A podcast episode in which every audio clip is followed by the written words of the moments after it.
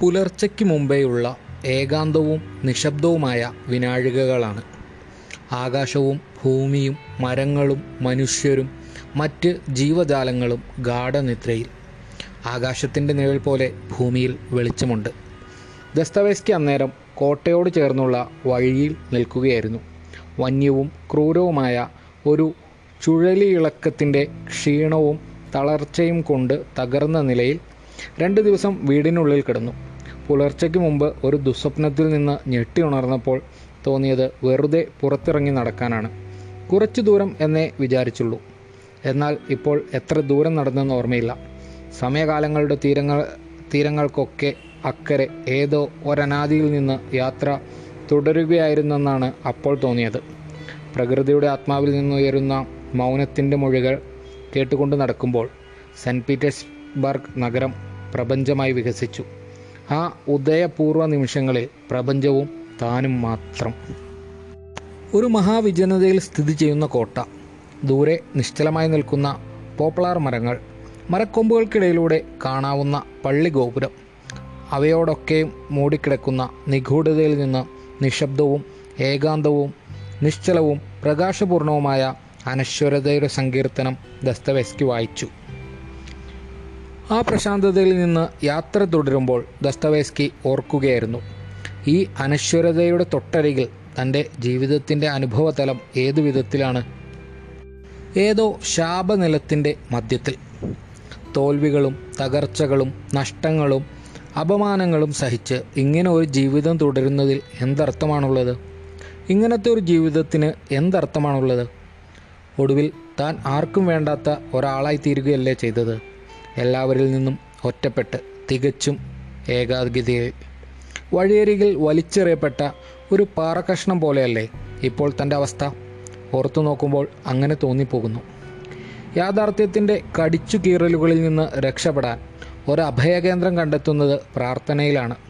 എന്നാൽ ഒരു പ്രാർത്ഥനയിൽ എത്ര നേരം ഇരിക്കാൻ കഴിയും മനുഷ്യന്? അതിൽ നിന്ന് പുറത്തു കടക്കുമ്പോഴോ വീണ്ടും കഴുകന്റെ നഖങ്ങളിലേക്ക്? എങ്ങും പോകാനില്ല.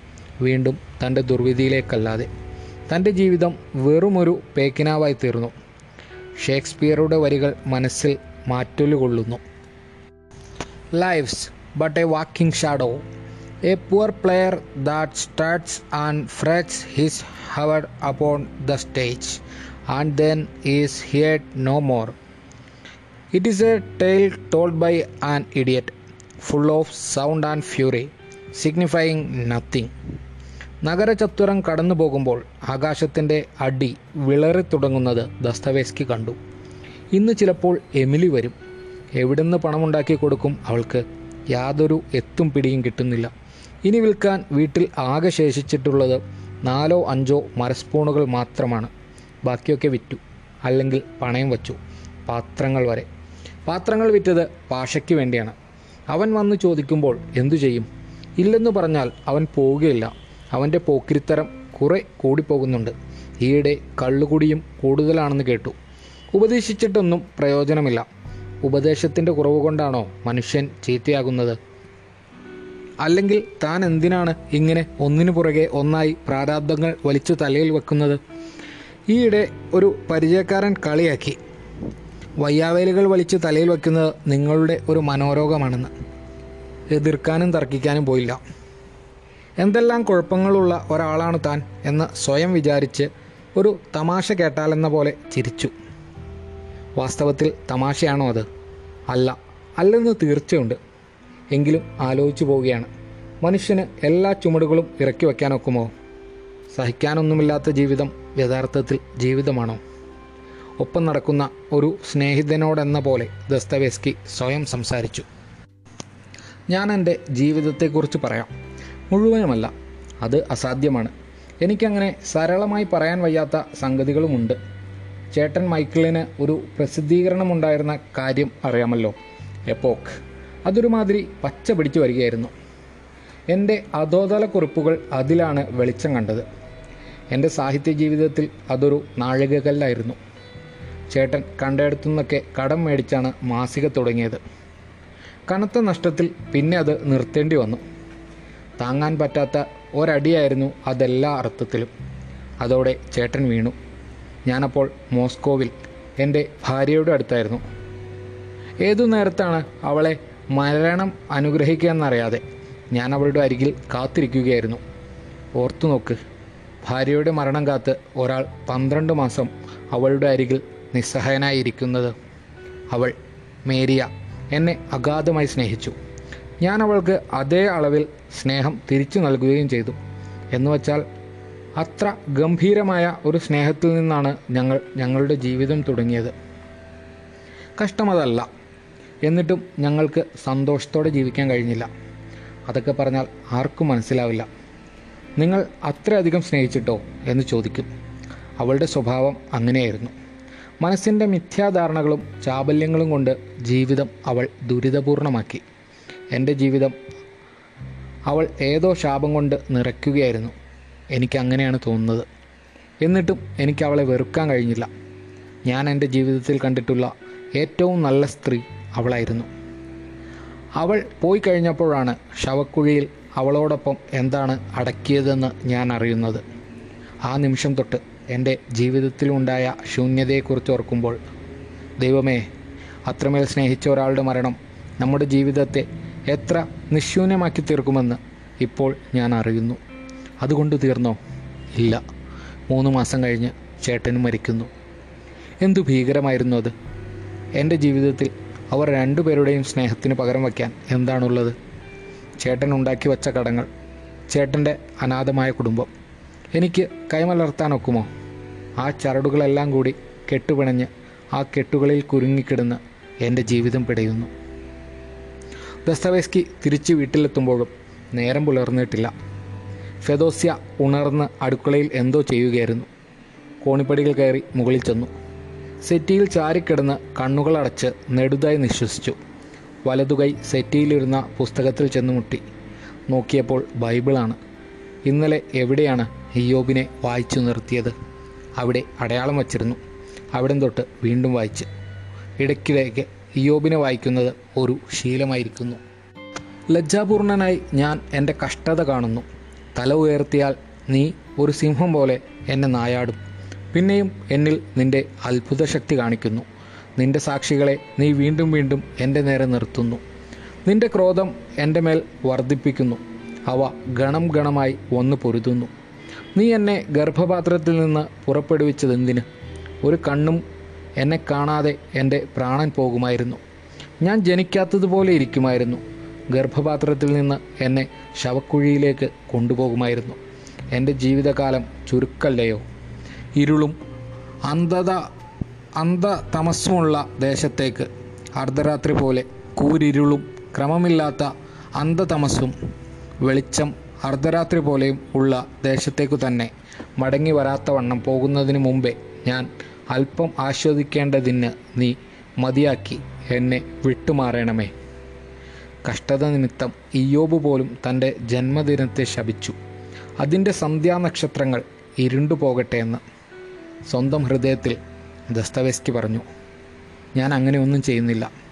സഹിക്കുകയും ഇതിന്റെയൊക്കെ അർത്ഥമെന്താണെന്ന് അത്ഭുതപ്പെടുകയും മാത്രമേ ചെയ്യുന്നുള്ളൂ. എന്റെ പീഡാനുഭവങ്ങളെ സ്നേഹിക്കാൻ ഞാൻ പഠിച്ചു കഴിഞ്ഞു. എട്ടടിക്കുന്നതിന് മുമ്പ് അന്ന വന്നു. രണ്ട് ദിവസം വെറുതെ പോയതിന്റെ ഉത്കണ്ഠ ഉണ്ടവൾക്ക് വന്ന ഉടനെ അവൾ ചോദിച്ചു എങ്ങനെ? ഫയദോറിന് ഇന്ന് സുഖം തോന്നുന്നുണ്ടോ? ദസ്തവിസ്കി പറഞ്ഞു തീർച്ചയായും. ഞാനിന്ന് നേരത്തെ ഉണർന്നു. പുലർച്ചയ്ക്ക് മുമ്പ് കുറേ ദൂരം നടന്നു. ഇപ്പോൾ നല്ല ഉന്മേഷം തോന്നുന്നുണ്ട് എനിക്ക്. കഥാസന്ദർഭങ്ങൾ മനസ്സിൽ ത്രസിച്ചു നിൽക്കുന്നു. വെറുതെ കണ്ണടച്ചങ്ങ് പറഞ്ഞാൽ മതി. നോട്ട്ബുക്കും പെൻസിലും എടുത്ത് അന്ന മേശക്കരിതിൽ മേശക്കരികിൽ എഴുതാനിരുന്നു. ഒരു നിമിഷം. ഓർമ്മയിലോ ധ്യാനത്തിലോ എന്ന പോലെ കണ്ണടച്ചിരുന്നതിനു ശേഷം ദസ്തവേസ്കി നേരെ കഥയിലേക്ക് പ്രവേശിച്ചു. അന്റോണിയുടെ മുത്തശ്ശിക്ക് ചൂതുകളിയുടെ ഭ്രാന്ത് കയറിയിരിക്കുകയാണ്. സമ്പാദ്യം മുഴുവൻ കിഴവി ചൂതുകളിച്ച് നശിപ്പിക്കുമെന്ന് ജനറൽ പേടിക്കുന്നു. എങ്കിൽ നഷ്ടപ്പെടുന്നത് തനിക്കാണ്. ആ ധനം മുഴുവൻ മുത്തശ്ശിയുടെ മരണശേഷം അവരുടെ നിയമപ്രകാരമുള്ള പിന്തുടർച്ചക്കാരനെന്ന നിലയ്ക്ക് തനിക്ക് കിട്ടേണ്ടതാണ്. അവരത് ചൂതുകളിച്ച് നശിപ്പിക്കും. ചൂതാട്ട മേശകൾക്കരികിൽ മുത്തശ്ശി ഇപ്പോൾ ഒരു വിശിഷ്ട വ്യക്തിയാണ്. ആര് വേണമെങ്കിലും അവർക്ക് വേണ്ടി കസേര ഒഴിഞ്ഞു കൊടുക്കും. അലക്സിയെ കൊണ്ടാണ് മുത്തശ്ശി കളിപ്പിക്കുന്നത്. അതിന്റെ നീരസം ജനറലിന് അലക്സിയുടെ നേർക്കൊണ്ടതാണ്. താൻ നിസ്സഹായനാണെന്ന് അലക്സി പറയുമ്പോൾ ജനറലിന് അത് മനസ്സിലാകുന്നില്ല. മുത്തശ്ശിക്ക് വാശി കയറി കഴിഞ്ഞു. ഓരോ തവണയും പന്ത്രണ്ട് സ്വർണ നാണയങ്ങൾ വീതം പണയപ്പെടുത്താനാണ് അവർ ആവശ്യപ്പെടുന്നത്. പൂജ്യത്തിന്റെ കളിയിൽ കള്ളിയിൽ പണം വച്ചായിരുന്നു കളിയുടെ ആരംഭം. രണ്ടാമതും മൂന്നാമതും പൂജ്യത്തിൽ തന്നെ വച്ചു. പൂജ്യം വന്നതേയില്ല. ഇനി ഇന്ന് പൂജ്യമുണ്ടാകാൻ പ്രയാസമാണെന്ന് പറഞ്ഞാൽ മുത്തശ്ശി കേൾക്കുന്നില്ല. പൂജ്യത്തിൽ തന്നെ വയ്ക്കാനാണ് അവർ ഷഠിക്കുന്നത് വേണമെങ്കിൽ ഒരു പത്ത് വട്ടം പൂജ്യത്തിൽ പണം വച്ച് തോൽക്കാനും താൻ തയ്യാറെന്നുള്ള ഒരു ഭാവത്തിലാണ് മുത്തശ്ശിയുടെ നില. ഇടയ്ക്ക് ചുവപ്പിന്റെ കളത്തിൽ വെച്ച് നേടിയ നാലായിരം ഗുൾഡനും പൂജ്യത്തിൽ വെച്ച് കളഞ്ഞു. മുത്തശ്ശിക്ക് അന്നേരത്തേക്കും ഏതാണ്ട് മതിയായി. പൂർണമായ തോൽവി അവർ കൈപൊക്കി അംഗീകരിക്കുകയും ചെയ്തു. ചൂതുകളി വിവരിക്കുമ്പോൾ ദസ്തവൈസ്കിയുടെ ആവേശം അന്ന സൂത്രത്തിൽ നിരീക്ഷിച്ചു. ചൂതുകളിയിലെ തന്റെ ആവേശവും വാശിയും തന്നെയല്ലേ പുള്ളി അന്റോണിഡ മുത്തശ്ശിയിൽ പകർത്തി വയ്ക്കുന്നത്? തോൽക്കുന്തോറും വാശിയാണ് നഷ്ടങ്ങളെക്കുറിച്ച് വ്യാകുലപ്പെടുന്നില്ല. കയ്യിൽ ബാക്കി എന്തുണ്ട്? കറുപ്പിന്റെയോ ചുവപ്പിന്റെയോ കളത്തിൽ വയ്ക്കാൻ. കീഷ കാലിയാകുമ്പോഴാണ് യഥാർത്ഥത്തിൽ തോൽവി അറിയുന്നത്. അപ്പോൾ എന്തെങ്കിലും പണയം വച്ച് പണയം സമ്പാദിക്കും. അല്ലെങ്കിൽ അന്യായ പലിശയ്ക്ക് കടം മേടിക്കും. ചുമ്മാ തോറ്റു പിൻവാങ്ങുന്നവൻ കളിക്കാരനാണോ എന്നാണ് ചോദ്യം. ഒരു പന്തീരായിരവും കൂടി തകർത്തു കഴിഞ്ഞപ്പോൾ മുത്തശ്ശി ധൃതിയിൽ അലക്സിയെയും കൂട്ടി ബാങ്കിലേക്ക് ഓടി. എങ്ങനെയെങ്കിലും പണമുണ്ടാക്കിയല്ലേ പറ്റൂ? ബാങ്കിൽ നാണയവിനിമയത്തിനിരിക്കുന്നവർ കള്ളന്മാരാണ്. ഇടപാടുകാരെ കൊല്ലുന്ന വ്യവസ്ഥകളാണ് അവർക്ക്. മുത്തശ്ശി അതൊന്നും ഗൗനിക്കുന്നില്ല. മുഴുവൻ നഷ്ടപ്പെടുമ്പോഴും വിചാരം അടുത്ത നീക്കത്തിൽ വിജയം സുനിശ്ചിതമാണെന്നാണ്. പന്തീരായിരം ഫ്ലോറൻസിനു മേലെ സ്വർണമായും നോട്ടായും മാറ്റിയെടുത്തപ്പോൾ മുത്തശ്ശിക്ക് സന്തോഷമായി. ഇനി ഏതായാലും പൂജ്യത്തിലും ചുവപ്പിലും വെക്കണ്ട എന്ന് മുത്തശ്ശി തീരുമാനിച്ചു. പിന്നത്തെ കളിയിൽ ഇരുപത് സ്വർണ നാണയം കിട്ടിയപ്പോൾ മുത്തശ്ശി സന്തോഷം സഹിക്കാൻ വയ്യാതെ അലക്സിയെ തോണ്ടി. ഒരു ചെറിയ ജയം കൊണ്ട് വലിയ തോൽവികളുടെ വിഷമം മുഴുവൻ വിസ്മരിക്കുന്നു. പക്ഷേ ഒരു ചെറിയ ജയം ഒരു ചതിയായിരുന്നു. പിന്നീടുള്ള കളികളിൽ തുടരെ തുടരെ തോറ്റ്. ഒടുവിൽ കയ്യിൽ ഒന്നും ശേഷിക്കാത്ത വിധം മുത്തശ്ശി നിസ്വയായി തീർന്നു. അന്റോണിഡ മുത്തശ്ശിയെ മുൻനിർത്തി കഥാകാരൻ വർണിക്കുന്നത് സ്വന്തം ചൂതുകളി ഭ്രാന്താണെന്ന കാര്യത്തിൽ അന്നയ്ക്ക് യാതൊരു സംശയവും ഉണ്ടായിരുന്നില്ല. അപ്പോഴത്തെ ആ ഹരവും സ്തോഭവുമൊക്കെ അവൾ ശരിക്കും കണ്ടു. എന്തെല്ലാം തകർച്ചകളെ നേരിട്ടു എന്തെല്ലാം നഷ്ടങ്ങൾ സഹിച്ചു എന്നിട്ടും കൂട്ടാക്കുന്നില്ല. മറ്റുള്ള എഴുത്തുകാരൊക്കെ അവരുടെ സായാഹ്ന സദസ്സുകളിലും ചർച്ചകളിലും വിരുന്നു സൽക്കാരങ്ങളിലും ഏർപ്പെട്ടിരിക്കുമ്പോൾ ഇദ്ദേഹം ചൂതുകളി കേന്ദ്രത്തിൽ അവിടെ വന്നെത്തുന്ന വ്യത്യസ്തരായ ആളുകളുടെ കൂടെ. എല്ലാവരും തന്നെ അവഗണിക്കുന്നു എന്ന് വിഷാദിച്ചാൽ മതിയോ? താൻ എല്ലാവരിൽ നിന്നും അകന്നു പോവുകയാണെന്ന് എന്താ തോന്നാത്തത്? നിന്ദനവും ഒറ്റപ്പെടലും അവഗണനയും ഒക്കെ ഉണ്ട്. അത് അന്നയ്ക്കും അറിയാം. എന്നാൽ ഈ ആൾ ഈ അപകർഷതാബോധമൊക്കെ ഉപേക്ഷിച്ച് ഇതാ ഞാൻ എന്ന് പറഞ്ഞാൽ പ്രശ്നം തീർന്നു. പക്ഷേ സ്വയം തോന്നണ്ടേ? എന്നാൽ ഇങ്ങനെ ഒരാൾ അന്ന ഓർക്കുകയും അത്ഭുതപ്പെടുകയും ചെയ്തു. അമൃതവും വിഷവും കൊണ്ട് സൃഷ്ടിക്കപ്പെട്ട ഒരാൾ അല്ലെങ്കിൽ ദൈവവും പിശാച്ചും മാറി മാറി ഭരിക്കുന്ന ഒരു ഭൂഖണ്ഡം. നോവലിലേക്ക് പ്രവേശിക്കുമ്പോൾ അദ്ദേഹം അനുഭവിക്കുന്ന ആത്മസംഘർഷം ആ മനസ്സിന്റെ സുതാര്യതയിലൂടെ അവൾക്ക് കാണാൻ കഴിയുന്നുണ്ട്. അതിനിടയ്ക്ക് കട്ടൻ ചായ കുടിച്ചുകൊണ്ടിരിക്കുമ്പോൾ ദസ്തവേസ്കി പറഞ്ഞു എനിക്ക് ഈ നോവൽ അത്ര വേഗം തീർക്കണമെന്നില്ല. വിസ്മയത്തോടെ അവൾ ചോദിച്ചു അതെന്താ? നവംബർ ഒന്നിന് മുമ്പ് നോവൽ കൊടുത്തില്ലെങ്കിൽ സ്റ്റെലോസ്കിക്കാവില്ലേ? ഇതുവരെ എഴുതിയതിന്റെയും ഇനി എഴുതാൻ ഇടയുള്ളതിന്റെയും ഒക്കെ അവകാശം. പിന്നെ സ്റ്റെലോവസ്കി ദസ്തവസ്കി പറഞ്ഞു അയാൾ പോയി തുലയട്ടെ. അങ്ങനെ സമയനിബന്ധന വച്ച് എങ്ങനെ നോവൽ എഴുതും? നോവൽ എപ്പോൾ തീരുമെന്ന് എഴുത്തുകാരന് പറയാനൊക്കുമോ? ഇത് നിലമുഴുന്നത് പോലെയോ പാറ പൊട്ടിക്കുന്നത് പോലെയോ അല്ല. ഇത് ആത്മാവിന്റെ ഒരു വെളിപാടാണ്. അതിനുവേണ്ടി ധ്യാനിച്ചിരിക്കുമ്പോൾ ഒരു നിബന്ധനയും എഴുത്തുകാരനെ ബാധിക്കുന്നില്ല. അത് പറഞ്ഞാൽ മനസ്സിലാകുന്ന ആളാണോ ഈ സ്റ്റെലോസ്കി എന്ന മഹാൻ? മഹാനോ? അട്ട. എഴുത്തുകാരുടെ രക്തമൂറ്റി കുടിക്കുന്ന അട്ട അല്ലെങ്കിൽ ചെകുത്താൻ. അപ്പോൾ പിന്നെ ഞാൻ ഇതുവരെ എഴുതിയതും ഇനി എഴുതാനിടയുള്ളതുമായ പുസ്തകങ്ങൾ മുഴുവൻ അയാൾക്ക്. എന്ന് വെച്ചാൽ അതിന്റെ ആദായം അയാൾ എടുത്തോട്ടെ. എന്നാൽ അയാളാണ് അത് എഴുതിയതെന്ന് വരില്ലല്ലോ. ഹൂവോ? എന്തെന്നില്ലാത്ത ഒരു വിസ്മയത്തോടെ അന്ന ദസ്തവെസ്കിയെ നോക്കി. ഒരു നിമിഷം കഴിഞ്ഞ് ഒരു കള്ളച്ചിരിയോടെ ദസ്തവെസ്കി പറഞ്ഞു പിന്നെ മറ്റൊരു കാരണവുമുണ്ട്. ഈ നോ ഈ നോവൽ പെട്ടെന്ന് തീർന്നാൽ അന്ന അപ്പോൾ പോവില്ലേ അവൾക്കും ചിരി വന്നു. അപ്പോൾ തമാശ പറയാനും അറിയാമല്ലേ ദസ്തവെസ്കി നിഷേധാർത്ഥത്തിൽ തലയനക്കി. ഇത് തമാശയാണെന്ന് ആര് പറഞ്ഞു അന്ന മറുപടി പറയാതെ മുഖം താഴ്ത്തി പേന കൊണ്ട് വെറുതെ കടലാസിൽ കോറിക്കൊണ്ടിരുന്നു. അപ്പോൾ ദസ്തവെസ്കി പറഞ്ഞു ഇനിയും കാര്യമായി എന്തെങ്കിലും എഴുതണമെന്നുണ്ട് എനിക്ക്. അനേകം ആശയങ്ങൾ മനസ്സിലുണ്ട് താനും. പക്ഷേ സാഹചര്യം അനുകൂലമല്ല. എന്തു ചെയ്യാം? ഞാൻ വല്ലാത്തൊരവസ്ഥയിലാണ്. ഈ കണക്കിന് പോയാൽ ഞാൻ തകർന്നു പോവുകയേ ഉള്ളൂ. അവൾ മുഖമുയർത്താതെ ചോദിച്ചു. ആശയങ്ങളുണ്ടെങ്കിൽ പിന്നെ എഴുതിയാൽ എന്താ? ആരോ എഴുതിയത് ഞാൻ വായിച്ചിട്ടുണ്ട്. എഴുതാനൊന്നുമില്ലാത്തതാണ് മിക്ക എഴുത്തുകാരുടെയും പ്രശ്നമെന്ന്. ഏതായാലും ദൈവം സഹായിച്ച് എനിക്ക് അങ്ങനെ ഒരവസ്ഥയില്ല. സത്യത്തിൽ എഴുതാനുള്ളതിന്റെ ബാഹുല്യമോർത്താണ് ഞാൻ നടുങ്ങുന്നത്. എങ്കിൽ പിന്നെ എഴുതുക തന്നെ വേണം. എനിക്ക് അങ്ങനെ പറയാമോ എന്നറിയില്ല. എന്നാലും പറയാം. മഹാനായ ദസ്തവേസ്കി എഴുതുന്നത് വായിക്കാൻ കാത്തിരിക്കുന്ന വായനക്കാരുടെ ഒരു ലോകമുണ്ട്. ഊവോ ദസ്തവേസ്കി പിന്നെ താൻ എഴുതാൻ ഉദ്ദേശിക്കുന്ന പുതിയ നോവലിനെ കുറിച്ച് പറഞ്ഞു.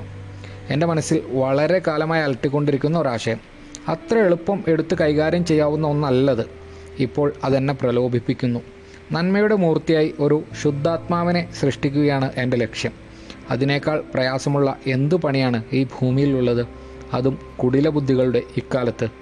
ദസ്തവേസ്കി സിഗരറ്റ് കത്തിച്ചതിനു ശേഷം സെറ്റിയിൽ ചാഞ്ഞിരുന്നു.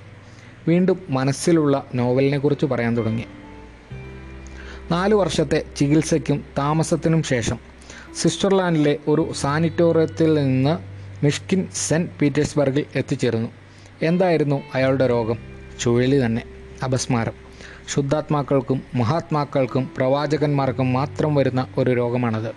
ഈ മിഷ്കിനെ ആദ്യം കാണുമ്പോൾ നാം പെട്ടെന്ന് ക്രിസ്തുവിനെ ഓർത്തുപോകും. രൂപവും ഏതാണ്ട് അങ്ങനെയാണ്. ഹൃദയം ചൂണ്ടിക്കാണിക്കുന്ന വഴിക്ക് നടക്കുന്ന ഒരാൾ.